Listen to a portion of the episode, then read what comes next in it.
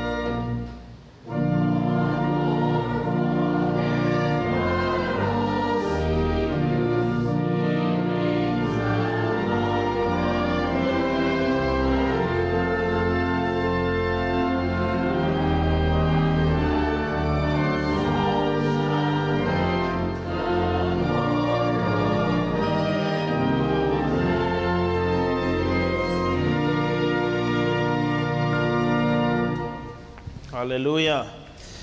It's so good uh, to have Andrew back with us.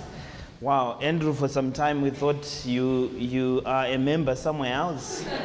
Uh, we know that Judy was calling you somewhere else, but it's so good to have you here with us. And I want to invite you to lead us in prayer. Let us join our hearts together in prayer. Let us pray. We thank you, our Heavenly Father, because by your divine power you have given us everything we need for living a godly life. We have received all of these by coming to know you, our Lord Jesus, the one who called us to himself, inviting us to become part of his family. We thank you for the great and precious promises you have given us, which enable us to share in your divine nature and escape the world's corruption caused by human desires. You promise to continue to abide with us and to empower us through your Spirit. We thank you for the fellowship of believers, for brothers and sisters who are extensions of your love to us.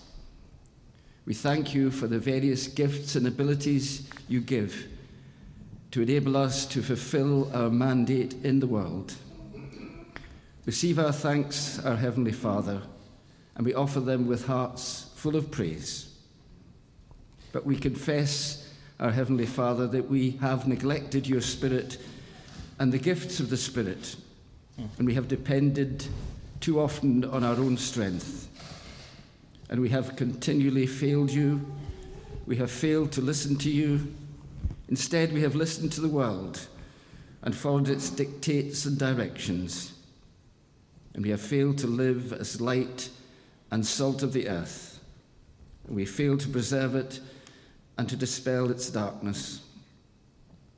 Have mercy on us, dear Lord. Forgive our neglect and confusion of heart and cleanse us with the blood which you shed for us at Calvary. Forgive us, O Lord, restore and renew us through the merits of our blessed Jesus Christ, the King of kings and Lord of lords. That same Jesus Christ who taught us to pray, saying, Our Father, who art in heaven, hallowed be thy name. Thy kingdom come, thy will be done on earth as it is in heaven. Give us this day our daily bread, and forgive us our debts, as we forgive our debtors. Lead us not into temptation, but deliver us from evil. For thine is the kingdom, the power, and the glory forever. Amen. Thank you, Andrew.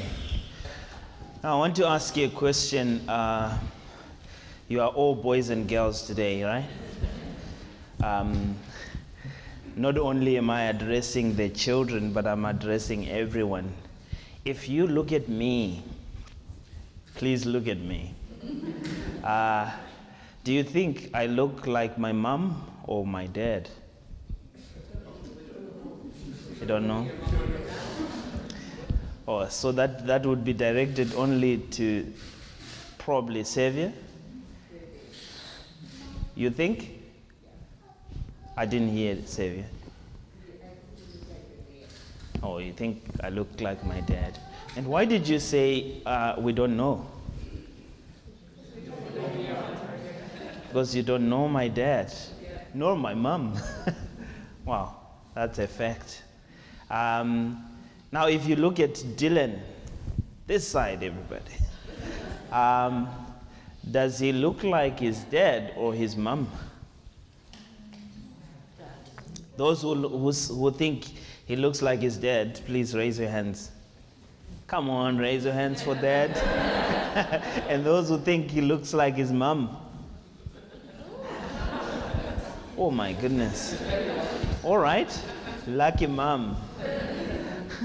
Ethan, do you think you look like your dad or your mo- you look like your mom? Mom? Dad. All right. Today and the week after next week, we're going to be looking at Colossians chapter 1, verse 15 to 20. Um, and because the passage is so big, I, I could not handle it in, in one sermon. But basically, we're looking at who is Christ? What is Christ like? Um, and of course, there are big statements there, some th- that are, that are like, He is the likeness of God or the likeness of His Father. And I think we, we're going to be unpacking that. What does it mean that Jesus looks like his Father? Or further on, when Paul, the writer of Colossians, say he is the image of God, so to speak, but we'll get the, the correct wording that he uses. What does that mean to us? And especially in the world we're living in today, where everyone thinks, ah, does it matter to have Jesus or not? We'll be asking the question in the next sermon what did he do that makes Jesus so key to us? So that's basically what we'll be looking at. And I pray that God will open our eyes and our ears to hear and to see what God will be teaching us in these uh, two weeks. Let us pray together. Lord, we want to be like you. We want to be like you, Jesus. We want to walk like Jesus. We want to talk like Jesus. We want to journey like Jesus and help us as we grow, as we are grown, and as we continue to grow, even in wisdom. May we, Lord, reflect what it is like to be followers of Jesus, to be Christians, and help us. Even as our children look at us, they would learn one or two things about what it means to be like Jesus. All this we pray for and ask in Jesus' name. Amen. Our next hymn is hymn 463. And after that hymn, or towards the end of that hymn, our children will be leaving to go to uh, Sunday school.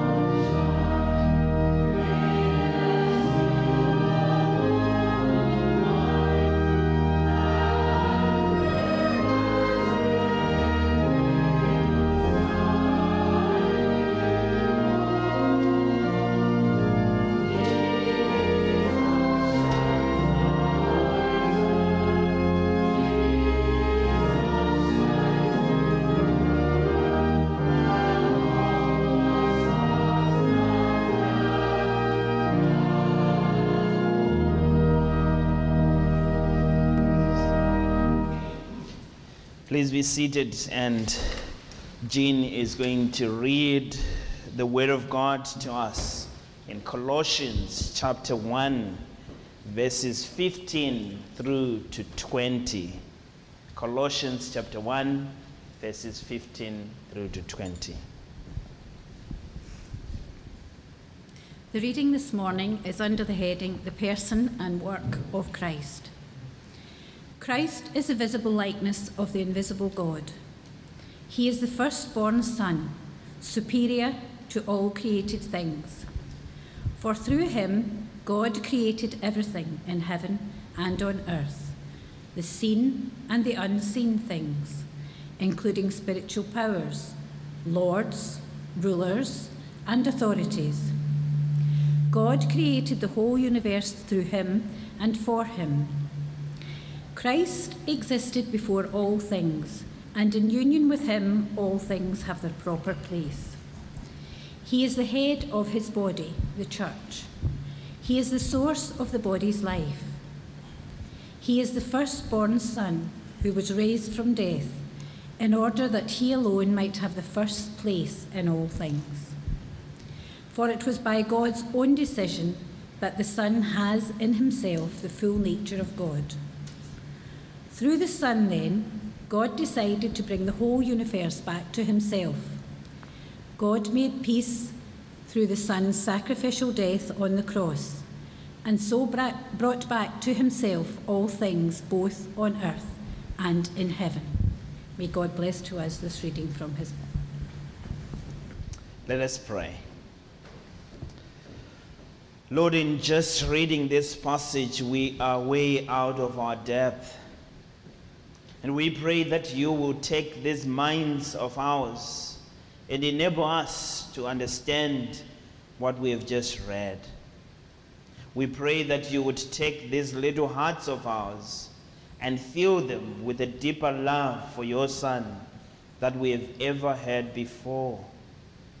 We pray that you would take these wills of ours and enable them to put Christ in the very highest and central place of our ambitions, that we, we may know him and the power of his resurrection through Jesus Christ.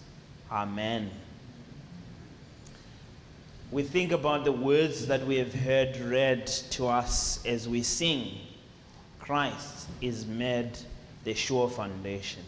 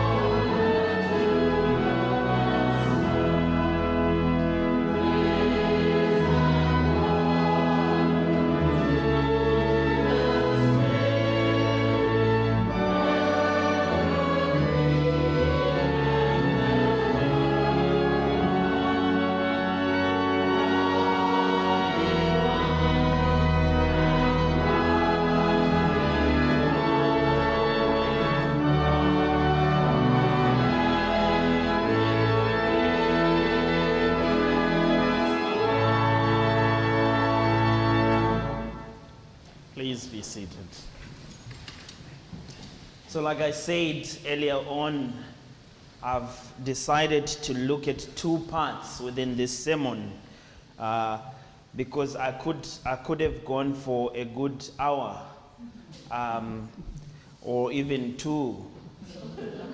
or to be precise, I could do a very good uh, sermon series that can last the next six months out of this passage.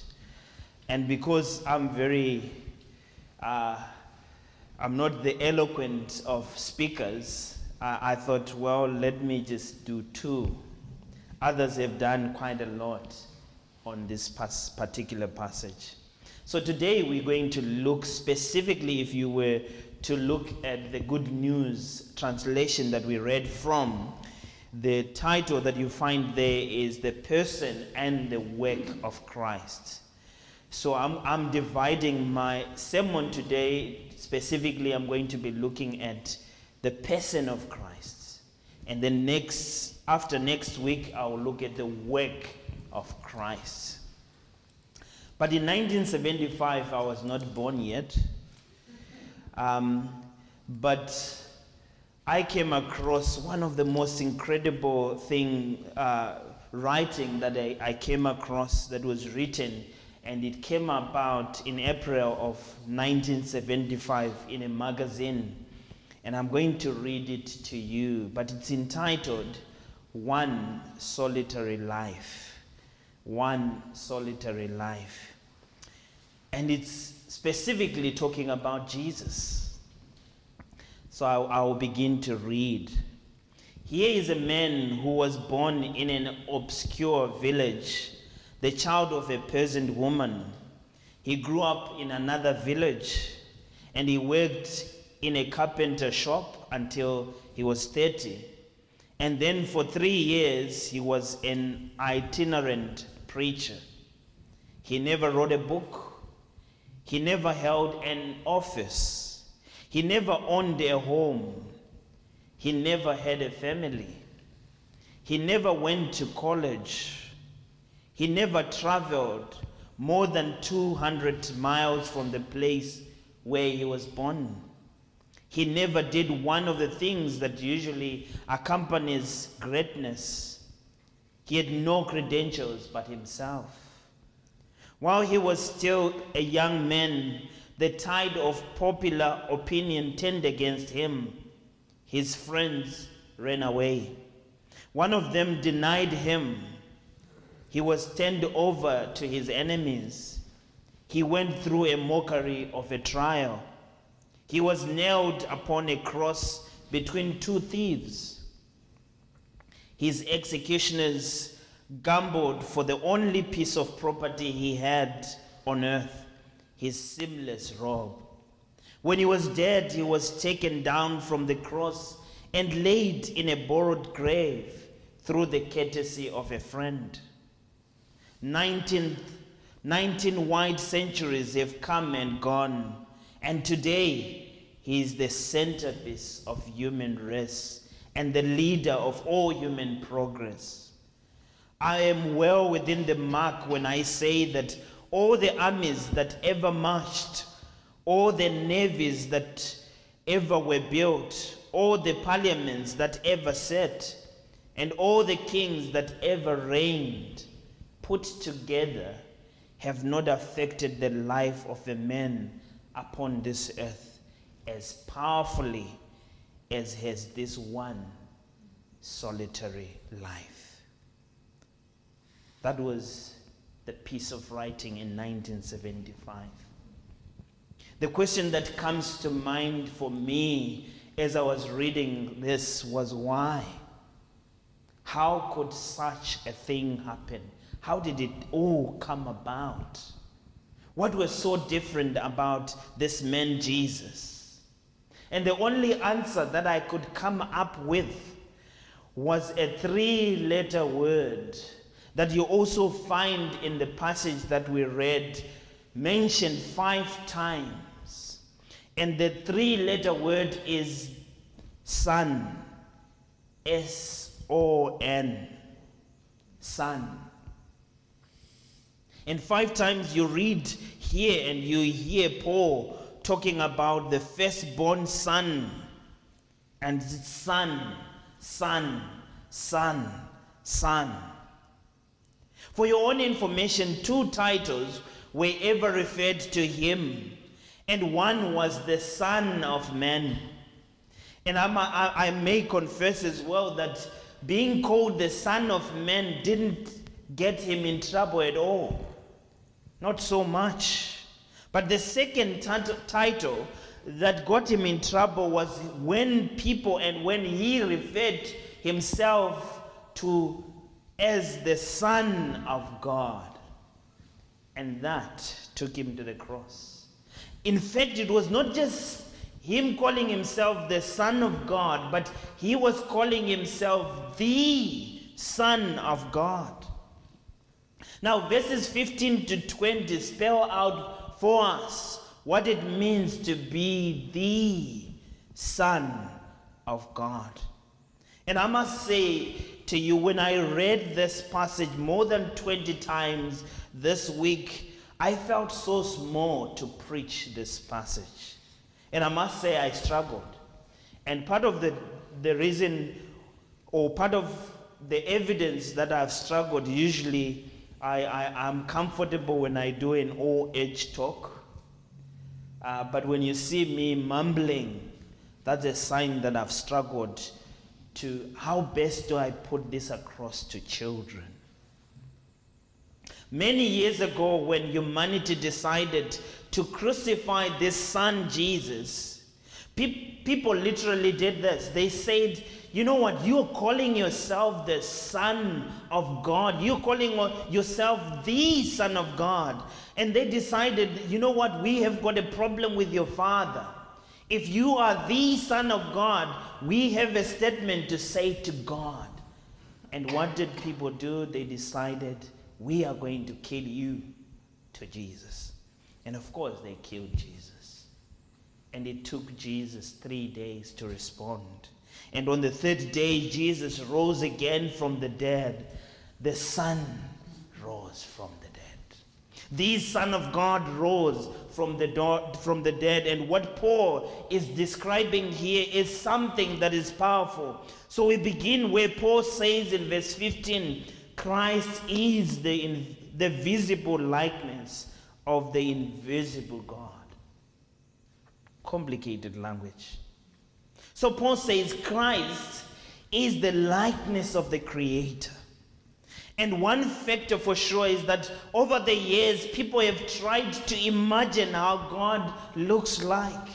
Just like this, the question I posed to you when I said, Who do I look like, my, my mom or my dad? Because you don't know my mom, because you don't know my dad, you can't imagine clearly, you can't pin it down. But you need to, to know my dad, and you can get to say, oh, okay, he's more towards his dad than his mom. Humanity to this age and to this day, people want to know what God looks like. And that's a problem. Because as people are wanting to know what God looks like, they struggle to believe in God because they want to see God face to face.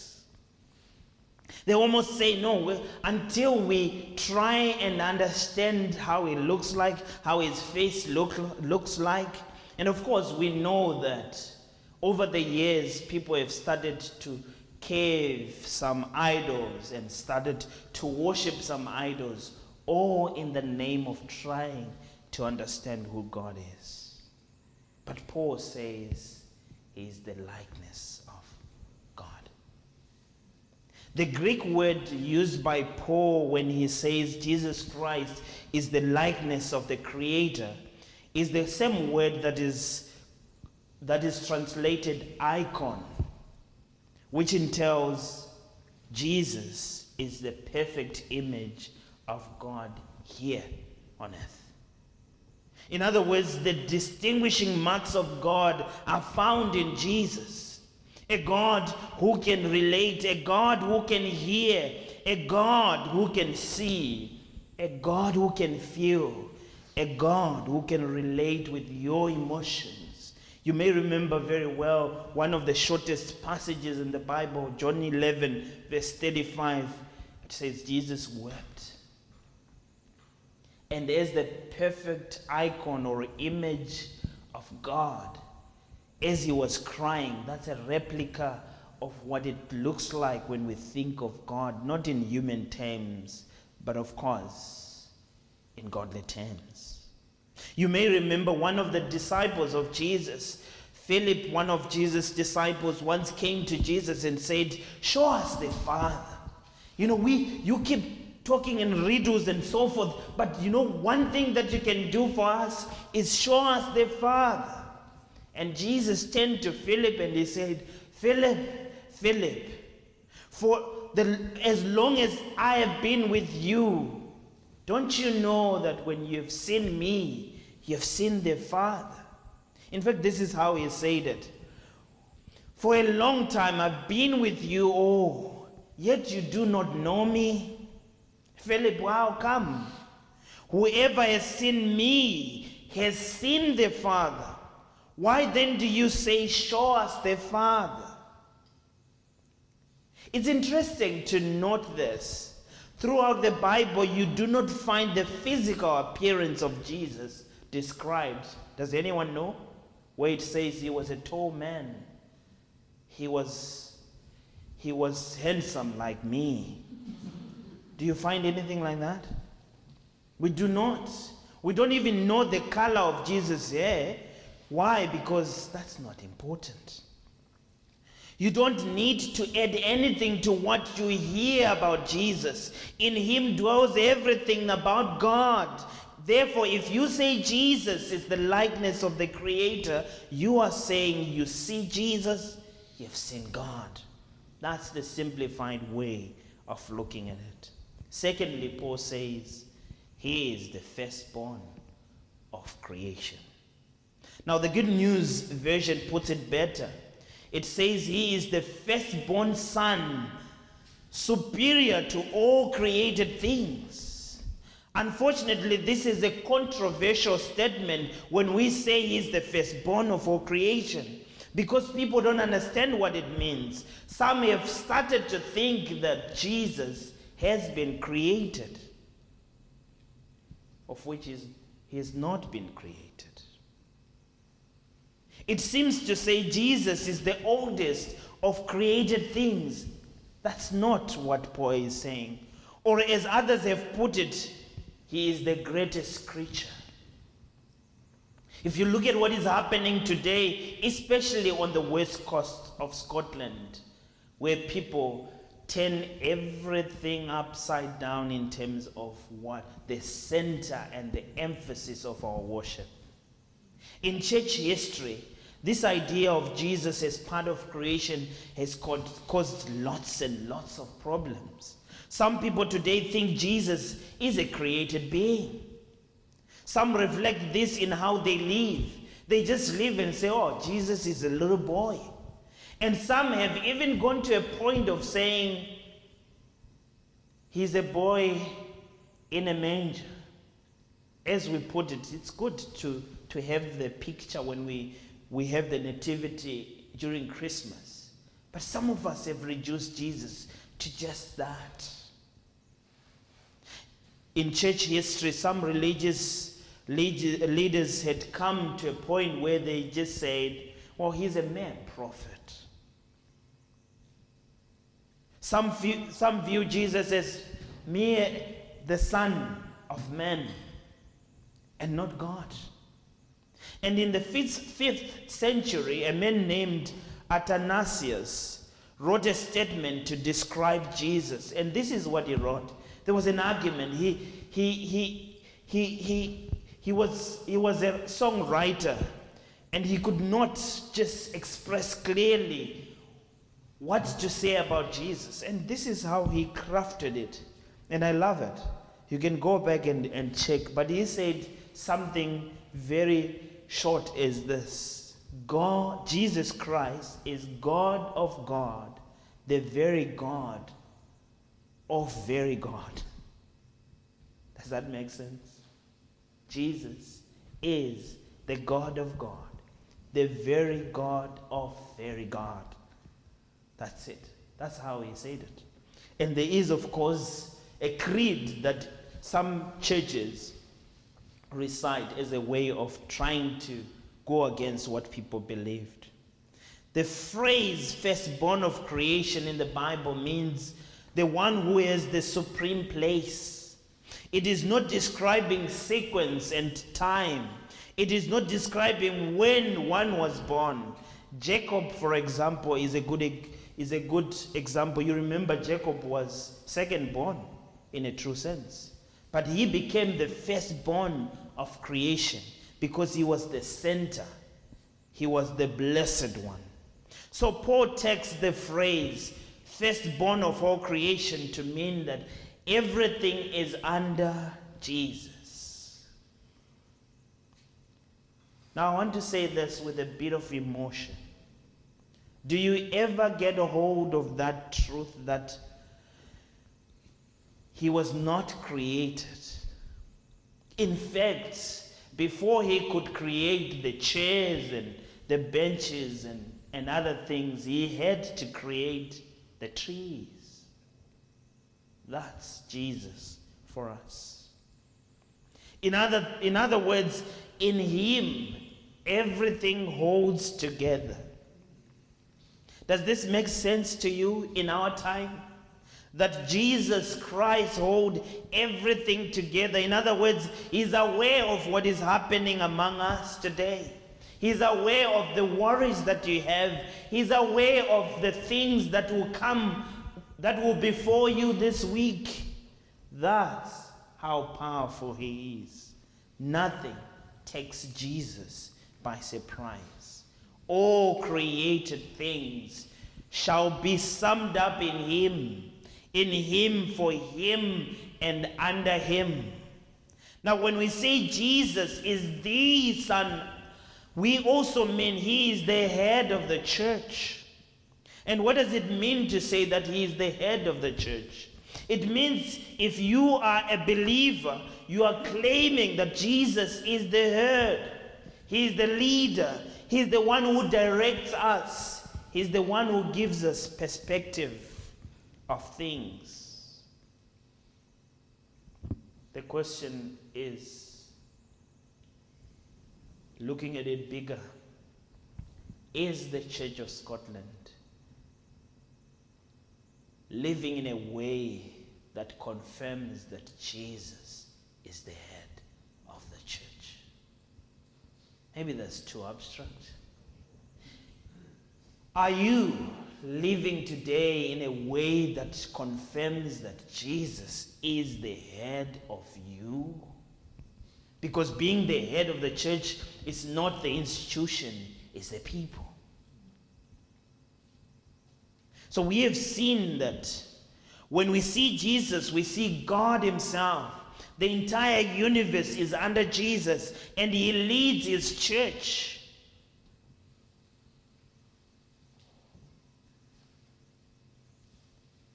As I draw near to closing, let me read this for you again.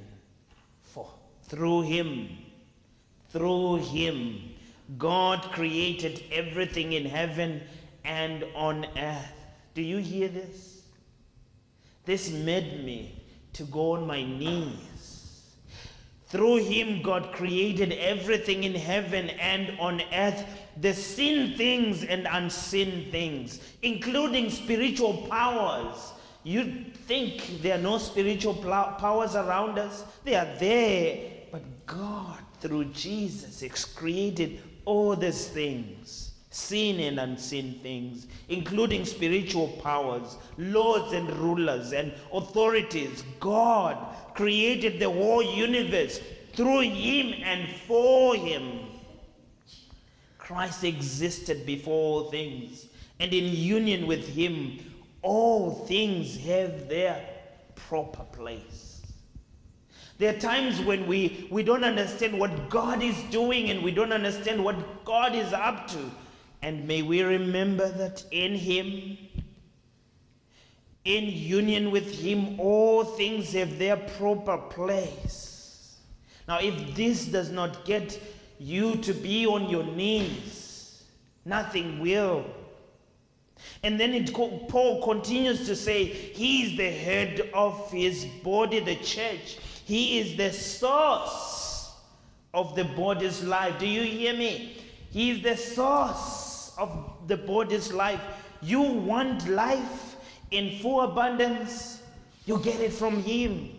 He is the firstborn Son who was raised from the dead in order that He alone might, might have the first place in all things. Might have the first place in all things. Does Jesus have the first place in all things for you? Does He? or money has the first place in all things for you. Or maybe even your health. You look at look at how how people put their health even now during COVID. I'm not calling you to be irresponsible, but look at how people have their health as the first place compared to Jesus. Does he have the first place for us? today. What Paul is saying is unless Jesus holds things together, we cannot stay alive as a church. We will be gone and forgotten. And that's important for us to know and to remember. And next time we come back to this, we will look at what has he done through Jesus. What has he done? In the name of the Father the Son, and the Holy Spirit. Amen. Let us pray. Loving God, your love is beyond our understanding. We cannot comprehend it. And yet you keep loving and loving and loving. We thank you for the gift of life, and we thank you that, Lord, these gifts that we are giving back to you are gifts given by you for, for us. And yet, Lord, we are being responsible and bringing them back to you. Bless these gifts of money. That money transferred directly to church accounts, that money directed to somebody else, to those around us. Lord, those gifts that are given for you for the service of your people. We pray that, Lord, you make your face to shine upon these gifts. May we remember how privileged we are to have you as our Father. You hold everything together. We pray. Those who have built walls of silence around them because of hurt or wrongdoing or action long past. Lord, I pray that you reach out to them and touch them. People who have hardened their heart to you, believing that they can rely on themselves and who find life is confusing or broken or frightening.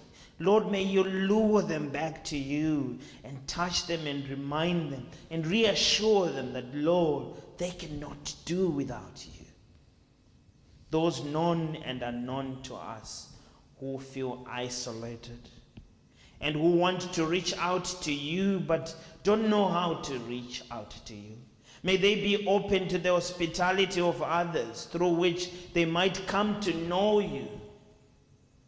Lord, we pray for this community of your people here at K Gate. May we be brave rather than being complacent. May we be bold rather than retiring. May we follow your call with trusting faith so that your will may be done and your kingdom may come. Jesus Christ, who pushed the barriers, who called and continues to call people from what is comfortable, ruffle our, our feathers, stir us afresh with excitement of your word and excitement of you. Lord, we pray for those who are sick. those who are in hospital. Lord, we mention them now in silence.